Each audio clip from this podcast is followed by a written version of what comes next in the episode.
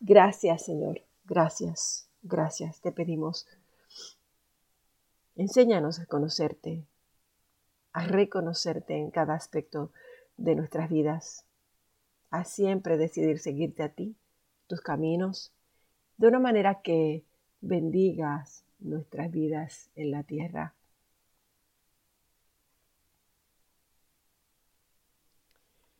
Enséñanos a estar siempre plantados en la casa del Señor.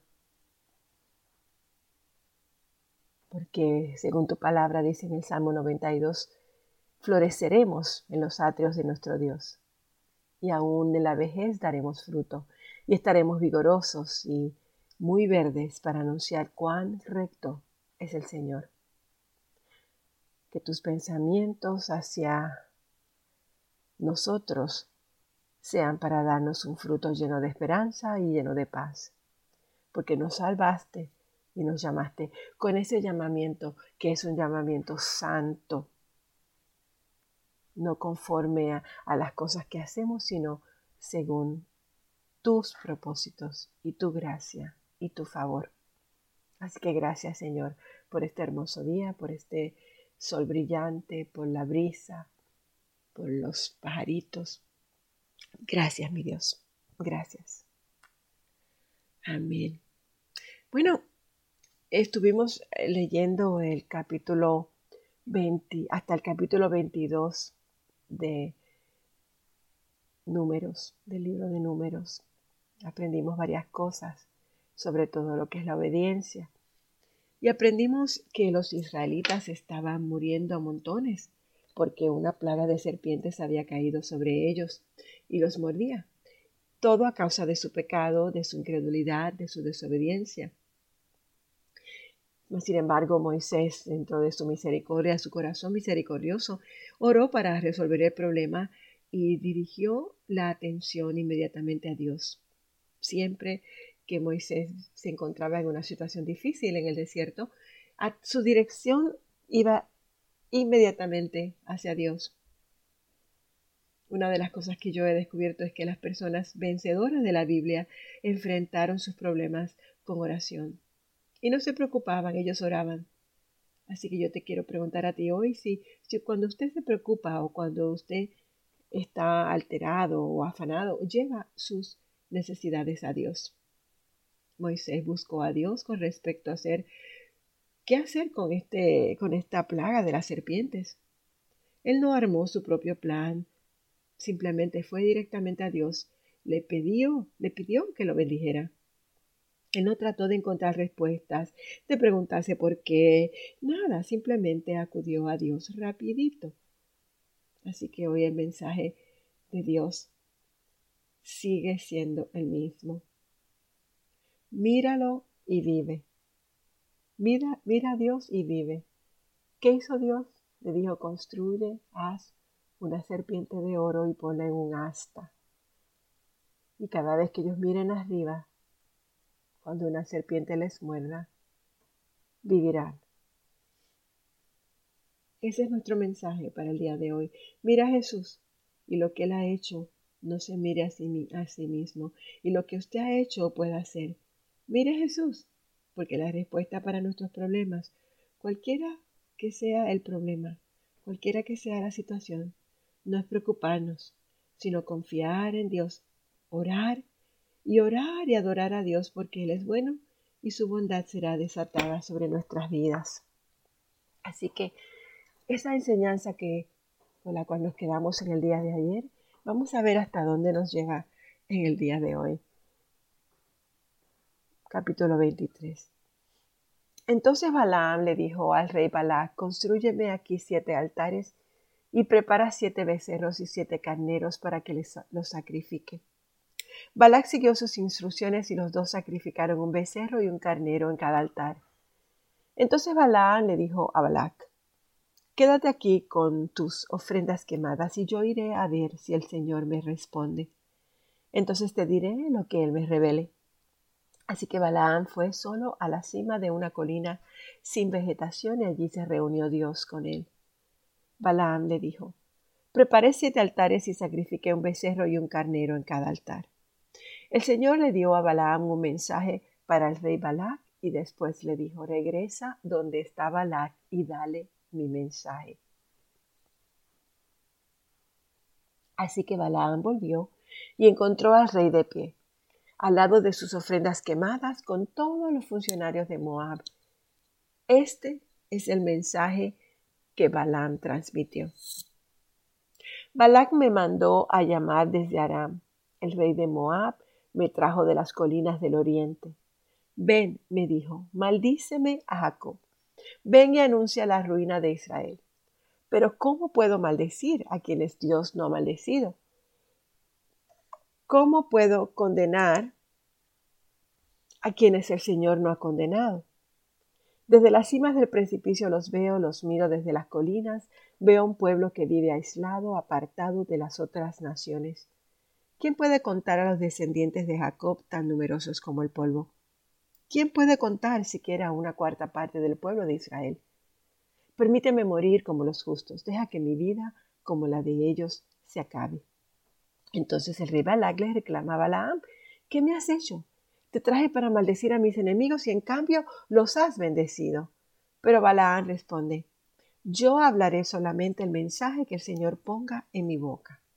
Entonces el rey Balac le dice, ven conmigo a otro lugar, allí verás otra parte de la nación de Israel, aunque no a todos, maldice por lo menos a esa parte.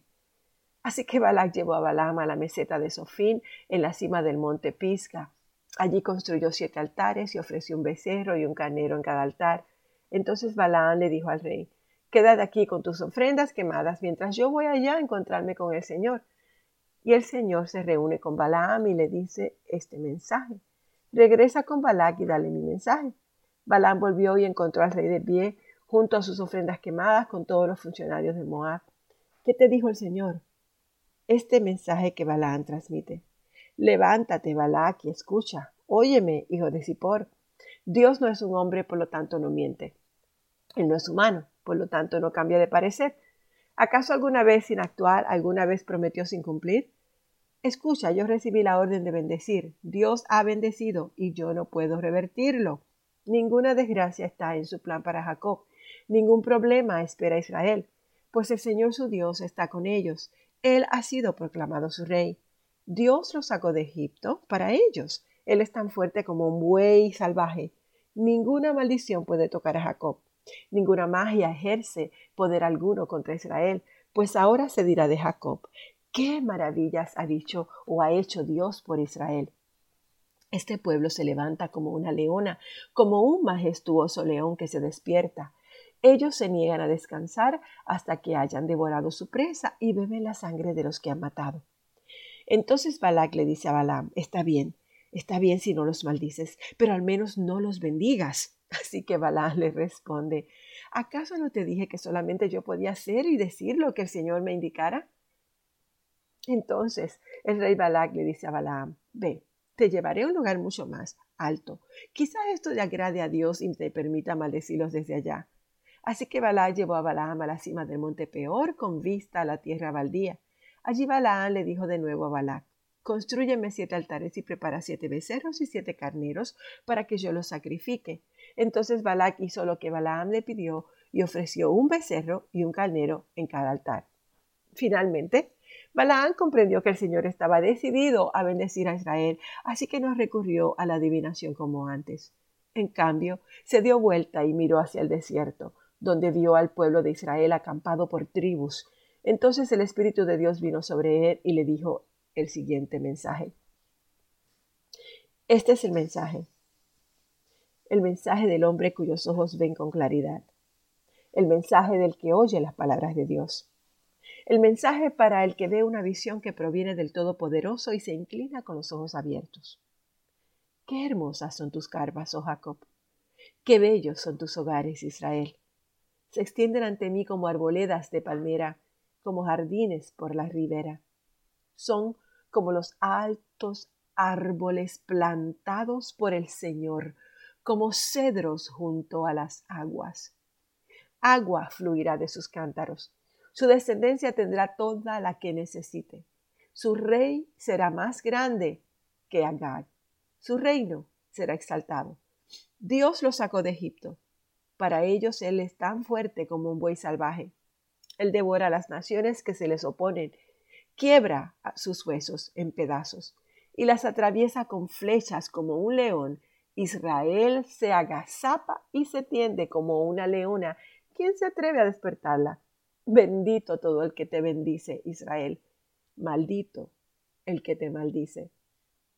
Entonces el rey Balac se enfurece contra Balaam y en señal de enojo palmeó las manos y gritó, yo te llamé para maldecir a mis enemigos, en cambio tú le has bendecido tres veces. Fuera de aquí ahora mismo, vuelve a tu casa. Te prometí una generosa recompensa, pero el Señor te ha impedido que las recibieras. Y Balaam le dice a Balac, ¿no recuerdas lo que expliqué a tus mensajeros? Yo dije, aunque Balac me diera su palacio repleto de plata y de oro, yo no podría hacer absolutamente nada en contra de la voluntad de Dios. Te advertí que únicamente podría decir lo que Dios me dijera. Y ahora me regreso a mi propia gente, pero primero déjame decirte lo que los israelitas harán a tu pueblo. Este es el mensaje de Balaam, el hijo de Beor, el mensaje del hombre cuyos ojos ve con claridad, el mensaje del que oye las palabras de Dios, del que tiene conocimiento dado por el Altísimo, del que ve una visión que proviene del Todopoderoso y se inclina con los ojos abiertos. Lo veo a Él, pero no aquí, ni ahora. Lo percibo pero lejos en un futuro distante. Una estrella se levantará de Jacob, un cetro surgirá de Israel y aplastará la cabeza del pueblo de Moab y partirá el cráneo de la gente de Set. Tomará posesión de Edom y a Seir su enemigo lo conquistará. Mientras Israel marcha adelante en triunfo, un gobernante se levantará en Jacob que destruirá a los sobrevivientes de Ar. Luego Balaam miró hacia el pueblo de Amalek y dio este mensaje. Amalek fue la más importante de las naciones, pero su destino es la destrucción. Después miró hacia los ceneos y transmitió el siguiente mensaje. Su casa está segura, su nido está entre las rocas, pero los ceneos serán destruidos cuando Asiria los lleve cautivos. Y concluyó su mensaje con estas palabras. ¿Hay quien puede sobrevivir a menos que Dios los disponga? naves vendrán de las costas de Chipre y oprimirán a Siria y afligirán a Heber, pero ellos también serán destruidos. Entonces Balán se fue y regresó a su casa. Balac también se fue y tomó su camino. Mientras los israelitas acampaban en la arboleda de acacias, algunos hombres se contaminaron al tener relaciones sexuales con las mujeres moabitas del lugar. Estas mujeres los invitaron a los sacrificios de sus dioses, así que los israelitas festejaron con ellas y rindieron culto a los dioses de Moab. De ese modo, se unió al culto a Baal de Peor, lo cual encendió el enojo del Señor contra su pueblo. Entonces el Señor le dictó a Moisés la siguiente orden. Detén a todos los cabecillas. Ejecútalos delante del Señor a plena luz del día, para que su ira feroz se aleje del pueblo de Israel. Así que Moisés les ordenó a los jueces de Israel, cada uno de ustedes debe quitarles la vida a los hombres bajo su autoridad que se han unido a rendir culto a Baal de Peor. En ese momento, mientras todos lloraban a la entrada del tabernáculo, un israelita llevó a una madianita a su carpa ante los ojos de Moisés y de todo el pueblo. Cuando Finés, hijo de Eleazar y nieto del sacerdote Aarón, los vio, se levantó de un salto y salió de la asamblea. Fue y tomó una lanza y corrió detrás del hombre hasta su carpa. Con la lanza Finés atravesó el cuerpo del hombre y perforó hasta el estómago de la mujer. Entonces se detuvo la plaga contra los israelitas, pero ya habían muerto veinticuatro mil personas. Así que el Señor le dice a Moisés, Finés, hijo de Eleazar y nieto del sacerdote Aarón, alejó mi enojo de los israelitas porque demostró entre ellos el mismo celo que yo tengo. Así que dejé de destruir a todo Israel, como pensaba hacerlo a causa del enojo de mi celo. Ahora dile que establezco con él mi especial pacto de paz, por medio del cual doy a él y a sus descendientes el derecho perpetuo al sacerdocio. Pues en su celo por mí, su Dios, él purificó al pueblo de Israel y los hizo justos ante mí. El israelita que murió con la madianita se llamaba Simri, hijo de Salú, jefe de una familia de la tribu de Simeón. La mujer se llamaba Cosbi, hija de Sur, hija de un clan madianita. Entonces el Señor le dice a Moisés, ataca a los madianitas y destruyelos, porque los agredieron con artimañas y los engañaron para que rindieran culto a Baal. Y también por causa de Cosbi, hija de un jefe madianita, que murió durante la plaga debido a lo que ocurrió en Peor. Nos quedamos en el capítulo 26. Padre, te damos gracias. Gracias nuevamente por tu amor y tu misericordia para nuestras vidas. Señor, te damos gracias por tus pensamientos hacia nuestros hijos, hacia nuestros hogares, hacia nuestra iglesia, hacia nuestras familias, hacia los líderes del centro de vida cristiana. Ayúdalos a vivir de una manera que siempre sean merecedores de esa promesa para sus vidas, de esa promesa que tú nos has dado a través del libro de Jeremías 29:11. Tú sabes muy bien los planes que tienes para nosotros. Planes de bienestar y no de calamidad, a fin de darnos un futuro y una esperanza. Así que Señor, hoy a través de tu palabra aprendemos que cuando tú bendices, tú bendices. Que cuando tú dices que vas a bendecir a un pueblo, tú lo bendices. No importa los sacrificios, no importa las peticiones, no importa cómo vengamos a ti. Si tu decisión es bendecir, bendices. Y tú has derramado palabras sobre nosotros, sobre nuestras vidas, sobre nuestra iglesia, Señor. Nos aferramos a esa palabra. Y no importa lo que suceda, no importa lo que el enemigo quiera hacer, no importa las patrañas que él quiera levantar, no importa, Señor, lo que el enemigo quiera hacer en nuestras vidas. Tú nos has bendecido. Tú nos has levantado. Tú nos has dado vida a través de tu palabra. Tú has declarado un futuro mejor, un futuro de bienestar, un futuro de esperanza para nuestras vidas. Y por eso te damos gracias. Gracias por esa prosperidad. Gracias porque tú nos darás el dominio propio. Gracias porque tú nos enseñarás a venir ante ti y a rogarte de corazón a corazón y a clamar de corazón a corazón y a mirarte de corazón a corazón. Gracias porque tú eres el que nos moldea, tú eres el que nos levanta, tú eres el que nos llenas y satisfaces nuestras necesidades. Derrama, Señor, tu espíritu en nuestras vidas en el día de hoy.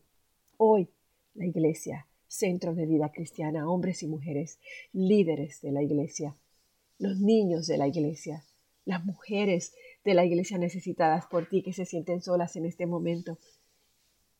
Todos venimos ante ti en el día de hoy, Señor. Nosotros representamos a toda la iglesia. Así que necesitamos escuchar tu voz hablándonos de corazón. ¿Cómo le hablaste a Abraham? Hazlo, Señor. Te pedimos que tu poder obre a nuestro favor. Te pedimos que nosotros caminemos tan firmes, mi Dios, tan firmes y tan firmes, reconociendo que tú eres el Dios de los dioses. Tú eres el Señor de los señores. Tú eres el que determina nuestra vida. Tú eres el que nos plantas como árboles en ti, mi Dios. Nuestras raíces firmes. Que nada ni nadie nos puede destruir porque tu promesa ha sido siempre, yo estaré contigo, no te abandonaré, no te dejaré. Y no nos dejará, Señor, hasta que tu obra perfeccione en nosotros. Gracias por esa promesa. La creemos y en el día de hoy vivimos aferrados a ella. En nombre de Jesús. Amén.